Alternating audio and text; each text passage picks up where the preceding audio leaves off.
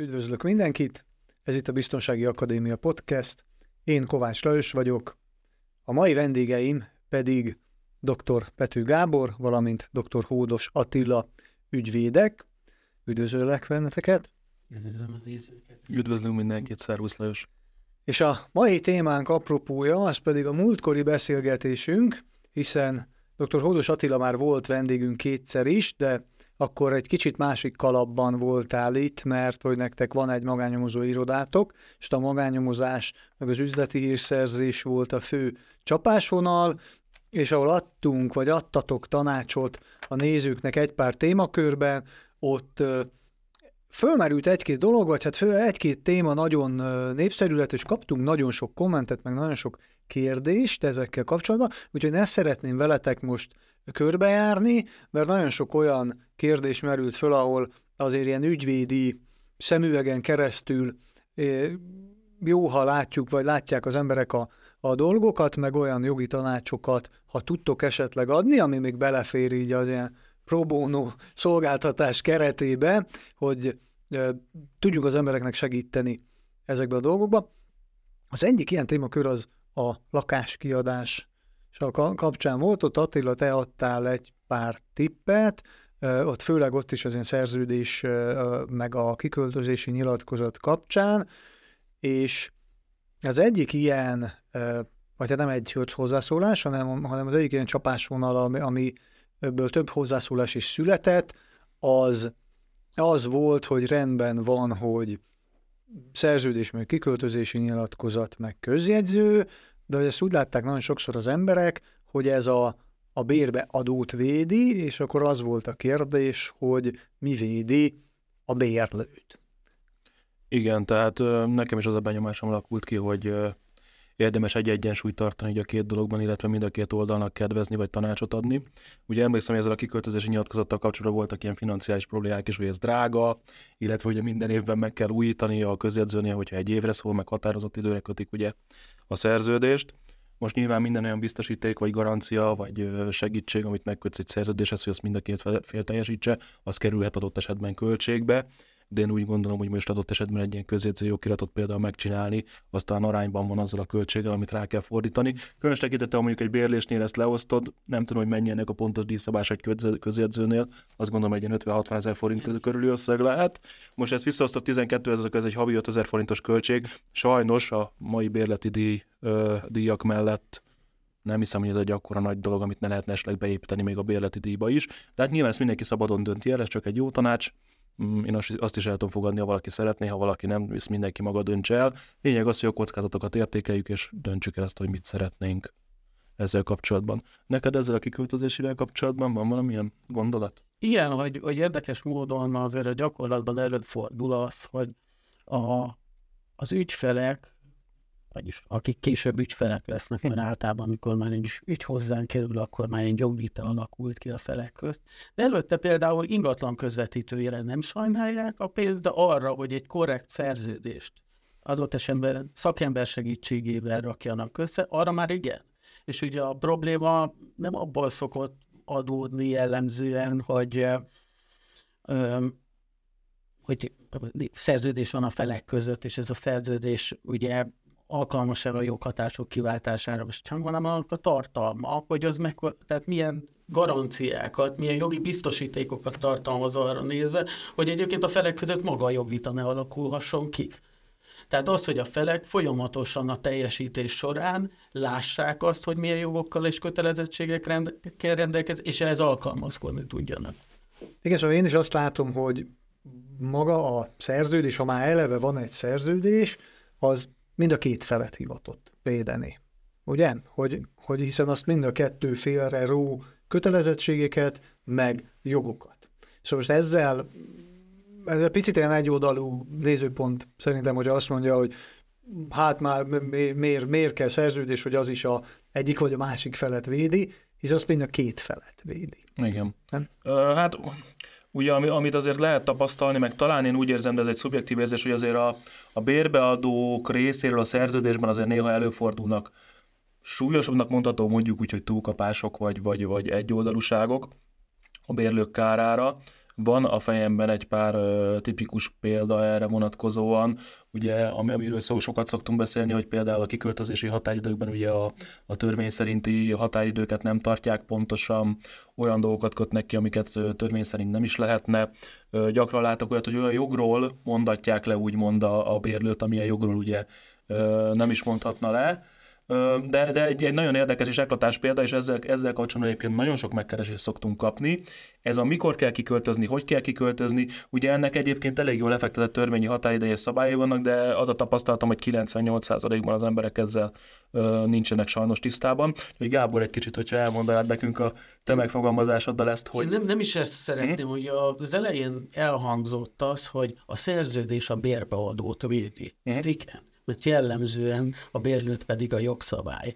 Nyilván, hogyha lecsupaszítjuk a történetet, akkor arról van szó, hogy a tulajdonában áll, tehát a tulajdonos a tulajdonában álló dolog, dolog használatát másnak engedi át hogy ez normál esetben egy autónál szinte sokkal egyszerűbb a feleknek, hogy ki mivel tartozik. Hát egyet tudunk, hogy a bérlő azzal tartozik, hogy bérleti díjat fizessen, és rendeltetésszerűen használja a dolgot. Míg a bérbeadónak az a kötelezettsége, hogy rendeltetésszerű használata alkalmas állapotban tartsa.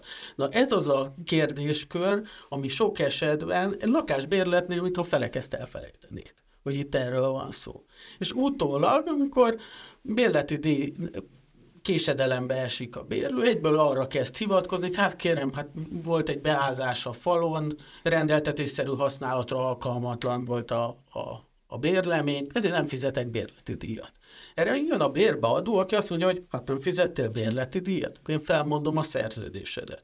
Ezt követően pedig azt mondja a bérlő, hát én meg nem fogadom el a te felmondásodat, mert ugye hát nincs felmondási ok, mert visszatartottam a bérleti díjat, fizetést gyakorlatilag.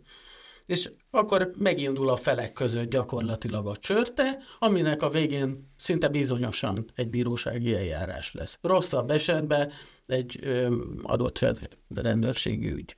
Hiszen nem csak a lakásbérlésnél, hanem bármilyen más jogügyletbe, hogyha valaki írásos megállapodás nélkül megy bármibe bele, ott azért nagyon kiszolgáltatja magát másoknak, bárki másnak gyakorlatilag. Szóval, ha most te azt mondtad, hogy sokszor így maguk a bérbeadók írnak bele olyan dolgokat, hogy nem feltétlenül jogszerű, vagy nem feltétlenül szolgál mind a két fél érdekét, akkor a megoldás az az, hogy mégiscsak legyen egy ügyvéd, vagy egy közjegyző, vagy valaki által ellenőrzött, ellenjegyzett szerződés, ami megfelel a jogszabályoknak, és akkor még ennek a költsége még mindig eltörpül az mellett, hogy milyen kár érheti az embert, ha ez nincs.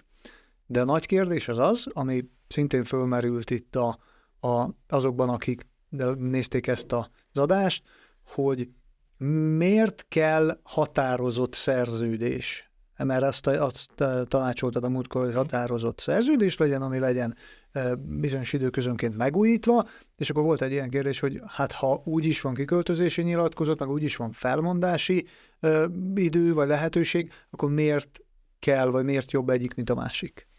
Nyilván egy, mindenki, egy mindegyiknek van előnye és hátránya, tehát a határozatlan időnket adni meg a határozatnak is, de átadnám Gábornak ezzel kapcsolatban a szót, mert beszéltünk egyébként négy szem közt is róla utána, úgyhogy ő elmondja az ő szabatosabb álláspontját. Én nem gondolnám, hogy különbséget kéne tenni a között, hogy, hogy most melyik a jobb, melyik annyira hátrányosabb, kire nézve hátrányosabb. Azért, mert igazából ez egy szabályozási kérdés. A határozott idei szerződésnek a lényege pont az, hogy a bérlő és a bérbeadó is tudja pontosan, hogy ez mekkora időtartamot ölel fel, és közben nem fogják gyakorolni egyébként a rendes felvondás jogát. Ugye itt tér el a dolog, tehát hogy egyszer van a rendes felmondás, amikor valakinek megvan az egyoldalú joga, hogy megszüntesse ezt a szerződést, ilyenkor a felek nyugodtan kiküzdhetnek egyébként felmondási időt, vagy akár hosszabb felmondási időket is, mint amik a jogszabályban felelhetőek. Tehát a szükséges szerződési biztosítékokat mind a két szerződéses konstrukcióba be lehet illeszteni. A kérdés az, hogy ezzel szeretnének élni a felek. Tehát én nem látom annak akadályát, hogy egy jó határozott ideig szerződést kössenek, meg adott esetben úgy, hogy a bérbeadó fenntartja magának a rendes felmondási jogát, de melyik az a bérlő egyébként, aki egy ilyen szerződést aláír? Hát nyilván az, aki nem szerződést. És lehet a másik, amikor egy határozatlan idei szerződésről beszélünk, tehát ott nem kell annyira figyelni a határidőket, a felek beépítik a szerződésükbe mondjuk a kötelező indexálást minden évbe, a bérleti díj az növekszik, beillesztenek egy felmondási szabályt, vagy egyébként használják a törvényes, a PTK szerinti rendes felmondásnak a szabályai. Az is megfelelően védi egyébként mind a bérlő, mind a bérbeadó érdekeit. Tehát én nem itt tennék különbséget. Igen, igen, hát itt elmozdulunk már ugye a brutalitás irányába, ami ugye a tipikus probléma szokott lenni, ugye amikor megkeresnek minket azoknak az eseteknek egy nagy része, amikor már valaki nem akar kiköltözni, a másik pedig ugye szeretné, hogyha kiköltözik. Ugye itt alapvetően két nagy jogintézmény van, ami alkalmazható jogi szempontból, ilyenkor, hogyha kényszerrel akarjuk ezt az egész dolgot elérni, jogi kényszerrel természetesen. Az egyik ugye az önkényesen elfoglalt lakás kiürítése, nem peres eljárás, a másik pedig a lakáskiürítési per, ami pedig egy peres eljárás. Mind a kettőnek megvan a helye és módja, és egyébként a határozott szerződésnek a fejemben, amikor a múltkor azt mondtam, hogy esetleg célszerű lehet a határozatot kötni, hogy határozott idejű szerződésnél, ha letelt ez a határozott időtartam, akkor viszont az önkényes kiürítési nem peres eljárás lehet alkalmazni, ami tulajdonképpen egy lényegesen gyorsabb eljárás, mint a, a lakáskiürítési per, de vannak olyan esetek, amikor csak a lakáskiürítési perre van mód, tehát önkényesen elfoglalt lakáskiürítésére nem minden esetben van mód. Gábor, neked ezzel kapcsolatban? Nem, ez valóban így van, hogy ez határozott idei szerződéseknél ez egy előny, de általában ez nem ez szokott lenni az a, a belső motiváció, ami miatt a felek emellett döntenek, hiszen ott van a kikötö- kiköltözési nyilatkozat, ami ugyanezt a funkciót tölti be. Csak ugye ott nem egy jogvesztő határidőről beszélünk, ami van egy 60 napos jogvesztő határidő, ugye ezt, ezt megindítsa a bérbeadó a bérlő ellen. És ugye itt azt is kell egyébként igazolni kell, hogy egyébként a birtoklás még folyamat. Igen, ezzel a, a kiköltöztetéssel vagy kiköltözése kapcsolatban van egy, egy saját történetem is, volt egy felkérésem jó pár évvel ezelőtt. Egy lakás tulajdonostól hölgy külföldön élt, az itteni lakása ki volt adva bérbe, aztán a bérlő nem fizette a közüzemi díjakat, meg semmit, és akkor ő ki akarta rakni a bérlőt, hívott lakatost, hogy lecserélje az árat, hívott minket, hogy ne érje őt bántódás, mert a, a bérlővel kapcsolatban már egy ilyen, ilyen fizikai erőszakkal, meg mindennel kapcsolatban már, már voltak ilyen rossz hírek, és ő elképzelte ezt, hogy ő majd kitessékeli a bérlőt, lecseréli az árat, aztán a rendőrt, mi hívtuk ki a rendőrt, hogy e, e, ennek, ennek hogy, vagy, hogy van jogalapja, és akkor a rendőr azt mondta a tulajdonosnak, hogy hát esze ágában eljusson megfúrni az árat, meg lecserélni az árat, minden, vagy akkor ő követel magán laksértést a saját tulajdona ellen, és nem rakhatja ki a bérlőt annak ellenére sem, hogy ő már jogcím nélkül akik ott nem fizeti a közüzemi számlákat, és itt is az volt, hogy valami kubanc volt, a, a, nem volt ez rendesen lepapírozva, nem volt rendesen szerződésbe foglalva minden, és ez egy ilyen nagyon érdekes helyzet, hogy ráadásul a hölgy nem volt oda bejelentve, hogy hiába tulajdonos, de azt mondta neki akkor a rendőr, hogy mivel ő nem szerepel bejelentett lakosként ezen a címen, ő nem is jogosult oda bemenni, hogy több joga van a, annak a bérlőnek, aki meg egyébként ott nem fizet. Igen. És akkor, és akkor itt egy ilyen több éves jogi hercehúrcsa tudja csak ezt megoldani, hogy ennek vége legyen? Most nagyon szertágazó, nagyon szertágazó, ami, amit ugye felvezettél, tehát ebben volt vagy három-négy pont is, ami önmagában is nagyon izgalmas, és úgy gondolom, hogy, hogy erről sokat tudunk beszélgetni, hála Istennek, hiszen ugye nyilván a podcast műfajnak ugye ez a lényege. Üm, Szerintem magának, de Gábor lehet, hogy majd kiavít ezzel kapcsolatban, illetve hogy máshogy tudja, nálam helyesebben. De szerintem a bejelent az, hogy be van-e jelentve valaki a lakásba, én azt gondolom, hogy jogi szempontból semmilyen relevanciája nincs.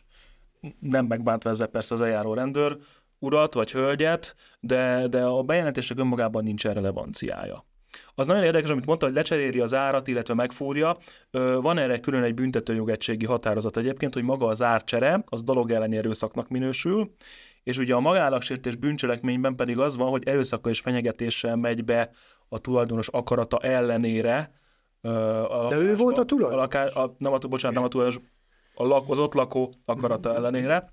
Tehát erőszak vagy fenyegetése megy be az ott lakó akarata ellenére, és ugye a dolog elni erőszak is így módon erőszakká válik, és mivel a büntetőjogegységi határozat az átcserét erőszaknak minősíti, ezért ez sajnos magállagsértést valóban, valóban megalapozhat. Az, hogy mi rendőri segítséget kapjunk ahhoz, hogy valaki ki, kiköltözön a lakásból, ott vissza kell utalnom a témánknak az előző részére, tehát ott ahhoz nekünk kell egy jogerős ö, bírósági vagy jegyzői döntés arról, hogy ez a, ez a lakás kiürítendő, és ehhez a végrehajtó vehet egyébként igénybe karhatalmat. Tehát önmagától ebben a rendőrség nem fog eljárni.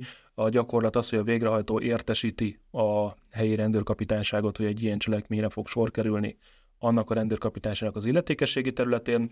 Alapesetben nem is küldenek rögtön rendőrt, ha úgy látják, hogy probléma lehet, akkor már rögtön küldenek rendőrt. Sajnos szoktunk ugye ilyeneket látni híradóban, illetve egy-egy videókon szoktak ilyenek szerepelni, hogy már elég nagy rendőri erő van akár a helyszínen is. Alapesetben nem küldenek, de hogyha a végrehajtó azt mondja, hogy neki a kikényszerítés szükséges, mert nem akarnak maguktól kiköltözni, akkor rendőri karhatalom is igénybe vehető, valóban ez így van. A procedúra hosszúsága, meg ugye, amit korábban említettünk, az önkényes, nem peres eljárás az gyorsabb, valóban sajnos a lakáskiürítési, lakáskiürítési per az hosszabb. Egyébként az a tapasztalat, hogy abban az esetben is, hogyha a másik fél nem nagyon védekezik, és gyakorlatilag minden ö, azonnal jogerőre tud futni. Most ez azonnal ez egy laikus megjegyzés hozzá, és ez nem szabatos, de mondjuk, hogyha minden azonnal jogerőre tud futni, azért akkor is egy ilyen egy és két év közötti idő tart, amire egy lakáskirítési per végbe megy. Ami hát én megértem, hogy mondjuk a bérbeadó szempontjából elég tragikus, mert ugye addig belakik valaki a lakásába, akit ő nem szeretett volna. Én egy dolgot tennék hozzá, mert ugye itt az alapja a dolognak az, hogy vajon mit vizsgálhat egy rendőr, amikor kihívják abból a célból, mhm. hogy kérem, beszeretnék menni a lakásokba, vagy épp ellenkezőleg valaki beszeretné jönni a lakásokba. Egy, egy rendőrtől nem elvárható az, hogy vizsgálja azt, hogy a jobb cím megszűnte vagy sem. Tehát, hogy fel, felmondta-e a szerződést a bérbeadó joghatáryosan, vagy sem. Tehát ő ezt nem tudja eldönteni. Ez kizárólag a magyar bíróság jogosult ugyanennek az ügynek a kapcsán is felmerült, de szerintem ez több esetben is fölmerülhet a közművek, hiszen ebben az ügyben is egy tetemes közműtartozást halmozott fel maga a bérlő, ami közművek a tulajdonosnak a nevén voltak, és akkor innentől kezdve ezt a közműtartozást a tulajdonoson hajthatja be a közmű szolgáltató. Hogy lehet ezt megoldani, vagy mi a legoptimálisabb megoldás mondjuk egy, egy ilyen bérbeadásnál erre a helyzetre? Nem tudunk olyan megnyugtató megoldást erre, ami, ami minden igényt kielégítene, és azért nem, mert hogyha a, például a felek úgy rendelkeznek a szerződésükbe, hogy a, a bérlő közvetlenül a szolgáltatókkal szerződik, akkor is előállhat olyan helyzet, hogy a végén a tulajdonosnak kell fizetnie. Ez hogy de is. Hát például ö, a közműszolgáltatások tekintetében van olyan, amikor nem fog a következő ö, bérlővel vagy használóval szerződést kötni az adott Ja, ha ugyanazon a igen, fogyasztási igen, helyen mondjuk probléma lépett fel, akkor hiába íratom én vissza a közműveket. A, a... Nem, nem fogja visszaírni addig, amíg azon tartozás van. És akkor ez sem megoldás. Nem, nem megnyugtató uh-huh. megoldás. Ez egy kockázat, amit én úgy gondolom, hogy kezelni kell. És ezt egyrészt a szerződésben kell kezelni, másrészt pedig hát a bérleti díjban jelenhet ez meg. Mert nyilván ez egy, egy gazdasági érdek húzódik mögötte. És minden kockázatot be lehet árazni. Mielőtt rátérek az ezzel kapcsolatos én történetemre, Attila. Nekem, nekem is lesz majd történetem. Van ezzel egy gondolatod? Vagy... Gondolatom, itt, itt, itt Gábor szavában bíznék meg abszolút ezzel a dologgal kapcsolatban, az ő szakterülete, meg ő ért ehhez, ehhez nagyon jó, de nekem az jutott eszembe, hogy volt 15 évvel ezelőttről emlékszem körülbelül egy történet, amikor közel-keleti diákok kibéreltek talán pont Káposztás megyere, ha jól rémlik, talán pont Káposztás megyeren egy lakást, és azt csinálták, hogy csináltak egy céget egy balti országban, ennek a cégnek a nevére regisztráltak egy emeldíjas telefont, csináltak egy, hát nem is mondtam, hogy ez gépnek minősíthető-e, de valamilyen módon elérték azt, hogy legyen egy telefon a lakásban, ami az ottani ö, telefonra volt rákötve, ami folyamatosan tárcsázta ezt az MLD-es telefonszámot, és 15 évvel ezelőtti árszínvonalon csináltak nekik az ár MLD-es telefonból ö, havi 6 millió forint telefonköltséget, és ugye sajnos ebben az esetben is a, a tulajdonosnak ezt ö, meg kellett térítenie a szolgáltató felé. Nem tudom aztán, hogy sikerült-e valamilyen megállapodást kötni a szolgáltató, vagy ki kellett az egészet fizesse, de valóban így van, ahogy, ahogy Gábor mondta, hogy, hogy ezzel alapvetően ugye a, a tulajdonos, illetve a bérbeadó ö, tartozik. Hát ez megint egy, olyan, megint egy olyan kellemetlen helyzet, amit nagyon nehéz kiszűrni. Ugye a másik, hogyha például úgy állapodnak meg, hogy a bérlő közvetlenül a szolgáltatókkal szerződik, akkor gyakorlatilag tehát a, a ráhatása is megszűnik a bérbeadónak. Sok, sok esetben ugye nyilván utána nézhetne, de a gyakorlat azért nem ez, hanem hónapok telhetnek el úgy, hogy a bérbeadónak fogalma sincs arról, hogy mekkora közüzemi hátralékot halmozott fel a bérlő. Ezért javaslom én általában azt, hogy ez azért maradjon a bérbeadónak a kompetenciájában, és az, hogy ő lássa a számokat.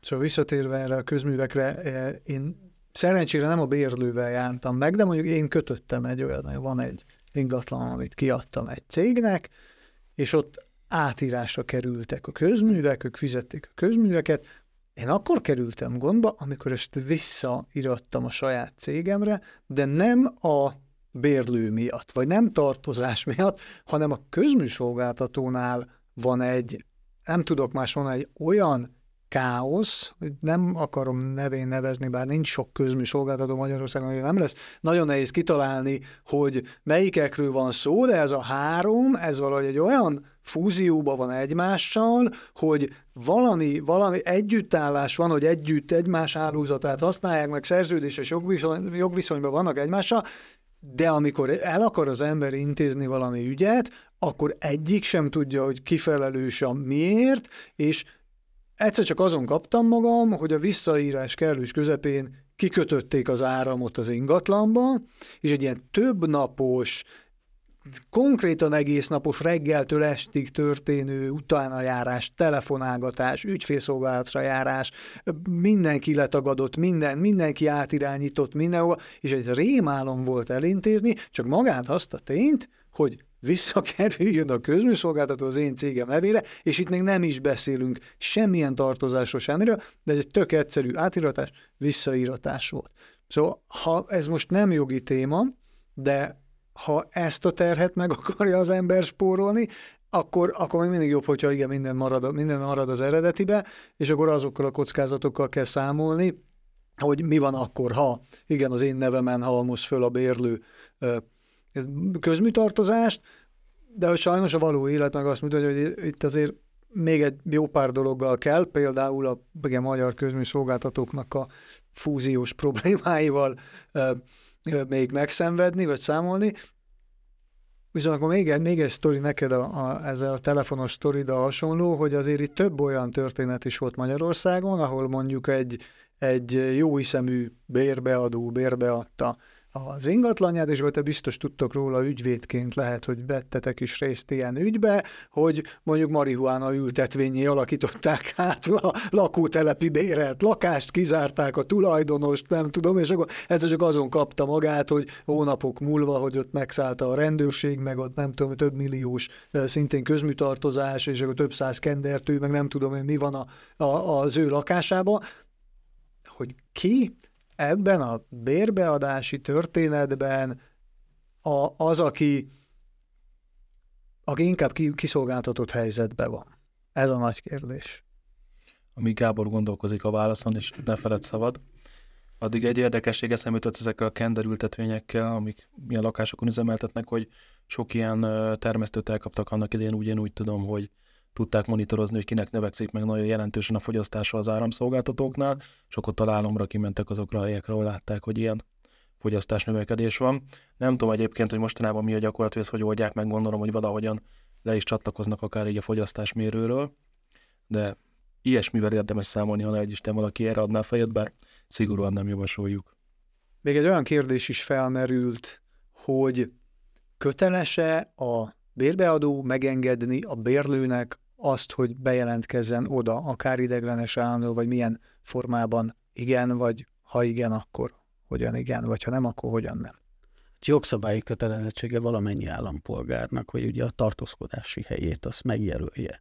Tehát alapvetően az, hogy a tartózkodási helyét valaki bejelenti, vagy a lakcímét bejelenti. Ugye ez a, gyakorlatilag, hogy az állam megtalálja. Tehát hivatalosan számára egyáltalán kézbesíteni lehessen iratokat, hivatalos iratokat. Tehát ezt a célt szolgálja. Ezért van az, hogy kötelező bejelenteni a lakcímünket, hogyha van. Kötelező bejelenteni a tartózkodási helyünket, ha van. Illetve azt is, hogyha más országban lesz tartózkodási helye valakinek. Tehát ilyen szerződési kikötés, tehát hogy gyakorlatilag végrehajthatatlan. Mert egyik oldalról az van, hogy a, gyakorlatilag a bérlő szerződés szek, ha beszeretne jelentkezni, a másik oldalról meg van egy jogszabályi kötelezettség ellenőrző. Inkább én, igen, inkább én úgy fordítanám meg, és akkor úgy közérthetőbb, hogy nem tilthatja meg sem a bérbeadó, sem a tulajdonos azt, hogy, azt, hogy bejelentkez a lakásba. Ezzel kapcsolatban egy érdekes, érdekesség eszembe jutott, amikor viszont lehet lehető jelentősége annak, hogy hozzájárult-e a tulajdonos ahhoz, hogy a lakásba bejelentkezzen az illető. Ugye a lakcímkártyával kapcsolatban is felmerülhet ugye közokirat hamisítás gyanúja, hogyha esetlegesen megállapítják, hogy te sosem tartózkodtál azon a címem, de sajnos éppen abból az okból kifolyólag, hogy választások során eléggé gyakran előfordult, hogy kettős állampolgárságú személyek bejelentkeztek különböző ingatlanokba, akár százas nagyságrendben, vagy százas számban is, és ebből voltak problémák. Ezért született egy olyan BTK módosítás, hogyha a tulajdonos hozzájárul ahhoz, hogy te bejelent, bejelentkezz az ingatlanjába, és lakcímkártyád legyen, akkor hiába nem tartózkodtál ott soha egy percet sem, vagy ott esetben akár a településen sem jártál, nem minősül bűncselekménynek. Érdekes. Illetve van még egy másik aspektus a dolognak, bár ugye arról beszéltünk, hogy a, a, cí, a lakcímbejelentés, viszont a székhely használat kérdésköre, mert azért nem csak magánszemélyek szoktak bérelni, hanem cégek is. Ugye itt viszont kifejezett hozzájárulás kell ahhoz, hogy székhelyként vagy fióktelepként bejegyezzék. Egy másik olyan kérdés is felmerült, hogy mi van akkor, hogyha kisgyermekes szülő vagy család bérel ki egy ingatlant, mert hogy ez is egy ilyen általános dolog, hogy nagyon sokszor a bérbeadó úckodik kiadni az ingatlan gyerekes családoknak, attól való félelmében, hogy egy ilyen esetleges jogvita kapcsán nehezebb őket kiköltöztetni, vagy kiköltözésre bírni. Ez mennyire állja meg jogilag a helyét? Közkeletű legenda, de a jogszabály nem tesz különbség, ez gyerekesek és gyermektelenek között. Így van. Nyilván ugye azért itt egy olyan megfontolás is közrejátszik a bérbeadók részéről, hogy ami nem jogi, hogy adott esetben a kisgyermek az lehet, hogy rongálja valamilyen szinten ugye a lakást, összefesti a tapétát, de valóban, amit Gábor mondott, hogy jogi relevanciájáról én sem tudok, illetve én sem tudnék most olyan szabályt felhozni, ami alapján itt bonyolultabb lenne egyébként adott esetben kiköltöztetni őket és, a lakásba. És egyébként bérlői oldalról, tehát ha például egy pár bérel egy lakást, és kiderül, hogy várandós, és születik egy gyermekük, és ugye ezt bejelentik a bérbeadónak, akkor erre hivatkozással tehát nem kell hozzájárulás. Tehát a gyermek az ugyanúgy lakáshasználatot kap ilyen esetben, ahogyan a szülei is, szüleit is megilleti. De megszabhatja egy lakástulajdonos, egy bérbeadó azt, hogy kinek adja ki, hogy most ő szívesen lát gyerekest, vagy kutyát, vagy akármit köthet ter, ter, ter, ki? Természetesen kiköthet, hiszen azt mondja, hogy hát ott van gyerekkel, nem kutyával. Nem lehet, nyilván nem ezt fogja mondani, hanem azt mondja, hogy de most nem aktuális, tehát nem köt szerződést. Itt arról az esetről beszélünk, amikor a párnak gyermeke lesz, és utólag áll elő egy olyan körülmény, ami a szerződéses viszont befolyásolhatja. És mondjuk a bérbeadó nem ismeri a jogszabályt, és azt mondja, hogy hát akkor köszönöm szépen, hát hozzá kellett volna járulnom fel, és tényleg ilyen abszurd helyzet előfordulhat. Felmondja a szerződést, nyilván érvénytelen lesz ez a felmondás. De még adhat föl egy olyan hirdetést, hogy nem tudom én, kétszabás lakás kiadó, fiatal párnak, de gyerekeseknek nem. Hát ez egy, ez egy érdekes De hát figyelj, most jogilag ez diszkrimináció, vagy, vagy ehhez jogom van, mint az én tulajdonom, jogom van-e eldönteni, hogy én ezt kinek adom ki? Én úgy gondolom, hogy be? annak nincs akadálya, hogy feladjon egy ilyen hirdetést. Nem lesz tőle népszerű, de, de most, hogy... De nem látom azt a jogi következményt egyébként, uh-huh. ami ebből fakadna utólag. Tehát, hogy bármilyen igényérvényesítés felmerülhetne egyébként a másik oldalról, akivel egyébként még szerződés sem kötöttek. Nyilván morálisan, hát az értékítéletet mondhatunk egy ilyen hirdetés fölött. Egyébként most szintén ebben a témában még egy olyan profi tip jutott eszembe, amivel kapcsolatban szintén nagyon sok a probléma és a megkeresés, hogy mikor kell kiköltöznie valakinek a lakásból, illetve milyen határidőből. Most itt Gáborral egyeztetve nem neveznénk meg külön-külön a határidőket, mert ugye rendkívül sokféle fajtája és válfaja van a bérbeadásnak, illetve a bérlői jogviszonyoknak, de főállás szerint általában sokkal hamarabb szeretnék kiköltöztetni a, a bérlőt, mint ahogy arra lehetőség van. Tehát azért azzal nagyjából lehet számolni, hogy mondjuk egy ilyen tartós bérlői jogviszonynál, ahol hosszabb ideig bérlő volt valaki, és van egy lakásbérleti szerződés, akkor általánosságban azt lehet mondani, hogy úgy számoljanak, és akkor természetesen ezt megkeresésre, vagy ha bármilyen más ügyvédkollégát, bármely más ügyvédkollégát megkeresnek, kiszámolja nekik, illetve megmondja nekik pontosan, de egy ilyen másfél hónapos határidő általában azért mindig van egy lakásból való kiköltözésre.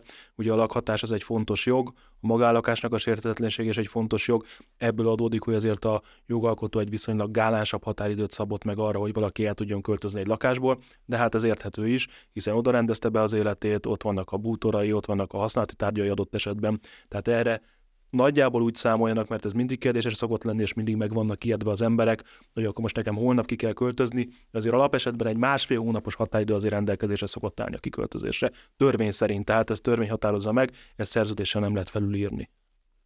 Bútorok, használati tárgyak, ruházat. Egy vitás esetben mi az, amit köteles kiadni mondjuk egy tulajdonos a, a bérlőnek, és mi az, amit esetleg visszatarthat mondjuk egy tartozás fejébe, vagy a tartozás kiegyenlítéséig. Tehát itt két dologról beszélünk, van egy visszatartási jog, hm. és ugye van a másik, hogy ki kell adni. Tehát ha valaki jogcím nélkül, jogalap nélkül van a birtokában, vagy más tulajdonában álló dolognak, akkor ki kell adnia. Visszatarthatja, ha a tárolással, raktározással, őrzéssel felmerülő költségeit nem téríti meg a másik fél, mert ilyenkor adott esetben még ezeknek a vagyontárgyak az, érté- az értékesítésére is sor kerülhet. De azért azt ne felejtjük el, hogy ilyenkor ez egy nagy felelősség. Mert ha a bérlő azt mondja, hogy nálunk van a Monaliza is, és hoz két tanút, az kellemetlen helyzetekkel járhat adott esetben egy bizonyítás vagy egy per során. Itt a kiköltözési határidőköz még volt egy gondolatod, az előbb azt láttam, ott még mit szerettél volna hozzátenni? Igen, tehát, hogy a kiköltözési határ, tehát, hogy a, a kérdés az, hogy a jogviszony megszűnésétől számítottan mennyi időn belül kell elhagyni adott esetben a bérleményt. Tehát ez az egyik az ugye a megszűnés kérdésköre, tehát hogy miként szűnik meg a szerződés. Egyrészt ugye beszéltünk arról, hogy rendes felmondásra megszűnhet, ugye arról is beszéltünk, hogy jellemzően határozott idejű szerződéseknél erről nincs szó, kivéve a felek külön passzusban rendelkeznek erről. Ugye ez akkor jön elő, amikor egy határozatlan idejű bérleti szerződésről van szó, és ugye ekkor is a megfelelő idő kérdésköre merül fel, ahol egyébként a felek nyugodtan eltérhetnek a szerződésükben a, a jogszabálytól. Tehát ez egy kifejezetten eltérést megengedő szabály a PTK-ban. Ezt hangsúlyozom még egyszer, ez a rendes felmondás köre. A rendkívüli felmondás az jellemzően tehát egy szabályozott mederben zajlik, és ugye ez a tipikus esete a lakástörvény által szabályozott bérleti díj nem fizetésére alapított felmondás, ahol a törvény meghatározza azt, hogy fel kell szólítani először a bérlőt, ha ő nem teljesíti a fizetési, az átvételtől számítottan, nyolc napon belül nem, akkor mi, következő nyolc napon belül a bérbeadó felmondhat, de a felmondás ugye legalább a következő hónap utolsó napjára kell, hogy szóljon. Tehát legalább akkor is a bérlő egy, egy hónapig ott lesz. Tehát előtte felhalmoz egy bérleti díjtartozást, és utána még va- nagy valószínűséggel egy hónapot ugyanúgy ö, ugyanúgy a, ott is tartozása keletkezik. Ugye ez lenne az, ahol az a pont, ahol a bérbeadó kielégítést kereshetne egyébként az átvett óvadékból, közkeletű nevén a kaucióból, az csak a kérdés az, hogy vajon fedezi ezt az összeget, mert ugye lakásbérletek esetén e, jellemzően, tehát a jogszabály úgy fogalmaz, hogy ennek a maximum három hónapnak megfelelő bérleti díj. Ha a felek többen állapodnak meg, ilyenkor ugye a bíróság ezt mérsékelheti, ami megint egy jogvitáspont, meg közben gyakorlatilag a fűsenő, tehát uh, akkor áll az ügy. És a bérlő még mindig bent van. És a nem fizető bérlő esetében ez megint, ahogy egy, egy baromi nagy kockázat. Üzleti kockázat. Igen. Ezt próbáltam profánabb módon megfogalmazni egy kicsit az előbb, meg podcast kompatibilisen, de az valóban látszik, hogy egy nagyon széles körű érdeklődésre számot tartó téma, nem is egy nagyon egyszerű téma, tehát összetettek a problémák, és, és valóban so, sok gond van vele, úgyhogy én örülök egyébként, hogy erről beszélgetünk, meg én most úgy uh-huh. látom, hogy azért ennek lesz folytatása is, mert már most nekem is nagyon sok új kérdés felmerült, meg én úgy gondolom, hogy a kedves nézőknek, hallgatóknak is sok kérdése lesz ezzel kapcsolatban. Igen, ez nem a bogyó és babóca, bár páran próbálják úgy fölfogni a dolgot, de egyetlen egy kérdést engedj meg nekem, légy szíves, ezzel a költségekkel kapcsolatban beszéltél róla. Milyen egyéb költségeket tud például a tulajdonosa fölmerülnek ilyen ügyvédi, közjegyzői, bármilyen egyéb költsége még a fölhalmozott tartozáson kívül, ezeket ő még ráterhelheti az adósra, vagy ez, ezeket neki be kell nyelnie? Tehát egyrészt ugye, hogyha kiköltözési nyilatkozatról van szó, az nagy valószínűsége még a bérleti jogviszony elején keletkezik. Ugye, amikor egy jogvita alakul ki, akkor pedig lesznek díjtételek, de ezek a és ugye nagy valószínűséggel per lesz belőle, mert azért lássuk be, a leggyakoribban előforduló e, jogvita, tehát ok, az maga a bérleti nem fizetése. És a felmondás jogellen mert csak a jogszerű felmondás képes megszüntetni a bérleti jogviszonyt. Ha nem szűnik meg, és ugye itt van az a pont, amikor, amikor ismét kockázatról beszél, ha nem szűnik meg a jogviszony, akkor hiába ö, halmozza fel a tartozást, jogszerűen ott lakhat addig. És utólag egy kiürítési perben, amikor még ugye az elmaradt bérleti díjat is, illetve perköltséget is igényel a, a bérbeadó, akkor azzal kell számolnia, hogy lehet, hogy megnyeri a pert, de hogy a bérlő nem hajtja végre, hogy annak például nincs bejelentett állása, vagy vagyona, akkor megint egy kis, akkor kerül igazán kiszolgáltatott helyzetbe. Ráadásul úgy, hogy eközben a, a bérlő továbbra is a pertartam során bent van az ingatlan. És engedjétek meg, hogy, hogy egy picit azt összefoglaljam, hogy itt beszéltünk erről, nem akartatok erről nagyon nyilatkozni, hogy ki az, aki jobban ki van szolgáltatva ebből a helyzetben, de itt folyamatosan odáig lyukadunk ki, hogy mondjuk egy, egy bérlői nem fizetés esetén, vagy bérlői tartozás felhalmozás esetén e, kerülhet sor perre, meg, meg mindenféle eljárásra, van-e ennek fordítottja? Van-e bármi olyan helyzet, ahol a, a mondjuk a bérlőt érheti kár, és ő kell, hogy fellépjen, vagy van joga lehetősége fellépni, mondjuk egy tulajdonos egy bérlőadóval szembe? Vagy ez, ez inkább ez a tendencia, hogy azért a, a bérbeadót éri kár egy mondjuk egy nem fizető bérlővel szembe? Nem. Hát ami gyakori, bocsánat, hogy most nyugodt, ami a szembeütés, ami szokott lenni szintén ezzel kapcsolatban, ugye hál' Istennek van egy elég jó lakmuszpapírunk arra, hogy mik azok a kurrens témák. Ugye nagyon sokszor elő szokott fordulni, hogy a kaució vissza nem fizetése. Uh-huh. Tehát a kaució visszatartás az elég gyakori. Szerintem sokszor előfordul sajnos, hogy a bérbeadónak sincs pénze, tehát hogy elkölti a kauciót időközben, amit ugye ideális világban talán nem is lehetne. Ö, illetve sokszor azért azt látjuk, hogy olyan mondva csinált gyanús indokokkal, takarításra hivatkozva például, meg új festésigényére hivatkozva visszatartják a kauciót. Tehát például ez, ez, ez egy gyakori olyan probléma, ami egyébként jogi úton érvényesíthető.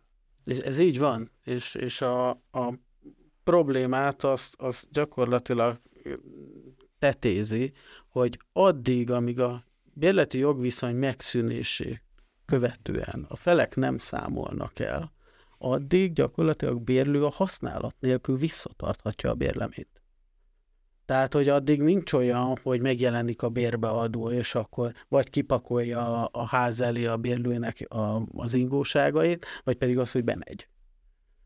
Tehát ilyenkor nagyon figyelemmel kell lenni arra, hogy a jogviszonyt megfelelőképpen zárják le a felek. Első az, hogy felmondtam, igen, akkor már el is számolok vele. Azt mondom, hogy ez, ez és ez és ezen tétel okán ö, csak ennyi óvadékot tudok visszaadni a, a bérlő részére.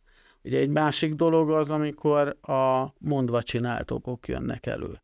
Hogy lehet mondva csinált okokat, lehet, hogy kárt okozott a bérlő, de a utóbb a bérlő azt mondja, hogy pert indít az óvadék visszafizetése iránt, akkor ezeket bizonyítani kell. Tehát ez, ez nem teljesen úgy működik, hogy bárki bármit felírhat egy papírra, és akkor bármi hogyan egyébként összegszerűségében is csak úgy beszámítja a bérleti díj. Lehet-e ezt az óvadékot, egy kauciót mondjuk egy letéti számlára tenni, hogy mondjuk elkerüljük ezt, hogy elkölti a bérbeadó. Nekem például, mint az oktatási vállalkozásomban is, az engedélyes felnőtt képzéshez banki letéti számlára kellett tennem egy szabad szemmel is jól látható összeget. Szóval az üzleti tevékenységben van egy csomó olyan tevékenység, ahol szintén mondjuk törvény előírja, hogy tegyen a szolgáltató egy letéti számlára egy biztosítási összeget, és akkor ahhoz nem nyúlhat. Hogy ez mondjuk egy bérbeadásnál, ez egy létező opció? Lehet egy ilyen opció?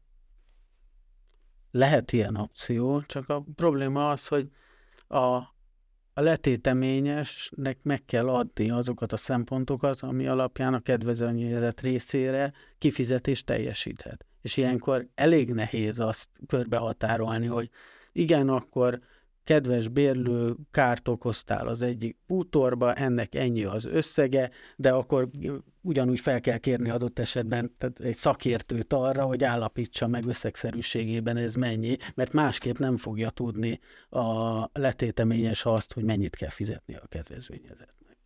Értem. Még érdekes téma, mi eszembe jutott egyébként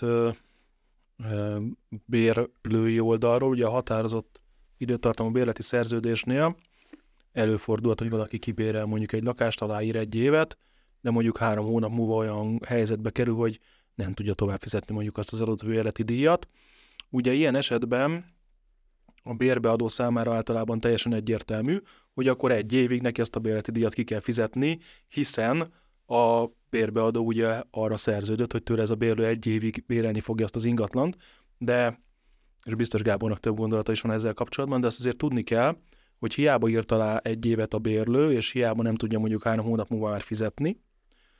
Ettől függetlenül felmerülhet olyan igény, hogy ki kell mondjuk fizetni ezt a hátralévő időtartamra való bérleti díjat, de azt nagyon fontos tudni, hogy kárenyhítési kötelezettsége van a bérbeadónak, tehát neki, hogyha ez a bérlő közli, hogy ő nem tudja tovább fizetni a bérleti díjat adott esetben korrekt módon ki is költözik, utána a bérbeadónak kötelessége a piacon megpróbálni újra értékesíteni, illetve bérbe adni ezt az ingatlant, annak érdekében, hogy a kárát enyhítse. Ez egy fontos körülmény, úgy gondolom, amikor mondjuk kockázatot elemzünk egy-egy bérbeadással vagy bérbevétellel kapcsolatban, nem tudom, hogy ez, ez így van, van ez így van. Jó, hát akárhogy is nézem, én még mindig azt látom ebből az egészben, hogy egy, hogy egy szerződés az, az mindenképpen egy elengedhetetlen eleme egy, egy ilyen jogviszonynak, és hát a tapasztalat viszont tényleg az, hogy, hogy a, szerintem a legtöbb lakáskiadás az nem így történik, vagy ha írnak is valamit, akkor az egy ilyen tesséklássék össze, összerakott hányaveti valami, pedig az a nagyon-nagyon komoly gondoktól tudja megvédeni mindegyik felet az, hogyha le van írva papírra feketén-fehéren, tisztán és világosan minden fontos tényező. Sajnos, sajnos sokan nagyon rossz minta a gyakorlatban, tehát nagyon sokszor előfordul, hogy akár amit te mondtál, ne kárhoztassuk őket, de hogy az ingatlanos ír akár egy bérbeadó, bérbeadási szerződés, vagy bérleti szerződést, illetve ahogy maguk a felek próbálnak egy ilyet fogalmazni, vagy letöltenek egyet az internetről és kitöltik, ami nem feltétlenül baj, csak azért abban lehetnek olyan dolgok, amik később megtréfálnak hát minket. Másik az, hogy nem feltétlenül tükrözi a felek akarat. Így van. Igazából így. az, hogy egy szerződés készül írásos formában, annak semmi más célja nincs, mint hogy bizonyítékként szolgáljon arra nézve, hogy mi a felek akarata az adott jogviszonyba. Ha valaki random elemeket illeszt be egy bérleti jogviszony, abból előbb-utóbb viszonyosan valamilyen vita fog keletkezni. Mert hiszen egyik félnek a konszenzusa sem hozta létre azt az adott szerződéses rendelkezést. Akkor a legjobb... ne, ne a mesterséges intelligenciával írassunk egy ingatlan adás, vagy bérbeadási szerződést? Önéletrajzot és bérbeadási szerződésre írassunk mesterséges intelligenciával, igen. És mindenképpen azt javaslom, hogy forduljunk ügyvéd kollégához, hogy legalább azért az átnézze a szerződést, amit kötni akarunk. Akkor is a pénzbe kerül, mert hogy több mégiscsak nagyobb kártól tudja megóvni az embert, mint amennyibe mondjuk ez a az ügyvédi munkadíj. És ugye itt van egy másik dolog, ugye ezek a közkézen forgó mintákkal kapcsolatban. Egy dolog, hogy ezt használja az ember, és ugye a felek pedig ilyenkor azt szeretnék, hogy ugye a, az akaratuk az, az belekerüljön egy ilyen szerződésbe, csak ilyenkor elfelejtik kigyomlálni belőle azokat a pontokat, amik adott esetben ellentmondásosak lesznek. Itt viszont el szeretném azt mondani, hogy az ellentmondó, egymással ellentmondó szerződési kötések azok semmisek. Tehát utólag lehet, hogy abban abba problémával fognak szembesülni, hogy az adott szerződéses rendelkezés a jogvitában nem alkalmazható. Ez egy tökéletes zárszó volt. Nagyon szépen köszönöm mind a kettőtöknek, hogy eljöttetek, és ennyi sok hasznos információt tudtunk adni nézőknek, hallgatóknak. Köszönjük szépen, és folytassuk. Nagyon szépen köszönjük mindenkinek a figyelmet, remélem hasznosnak találtátok ezt az epizódot is. Amennyiben igen, úgy kérlek, lájkoljátok és kövessétek a Biztonsági Akadémia podcastet. Megtalálhatóak vagyunk a YouTube-on videós formában, a főbb podcast csatornákon, mint például a Spotify, a Google Podcast, valamint az Apple Podcast hangos podcast formában, valamint a hosszú beszélgetésekből rövid videós tartalmakat is találhattok a főbb közösségi média felületeken. Nagyon szépen köszönöm mindenkinek a figyelmet, nagyon szépen köszönöm vendégeimnek még egyszer, hogy eljöttek. Köszönjük, köszönjük. Minden jót!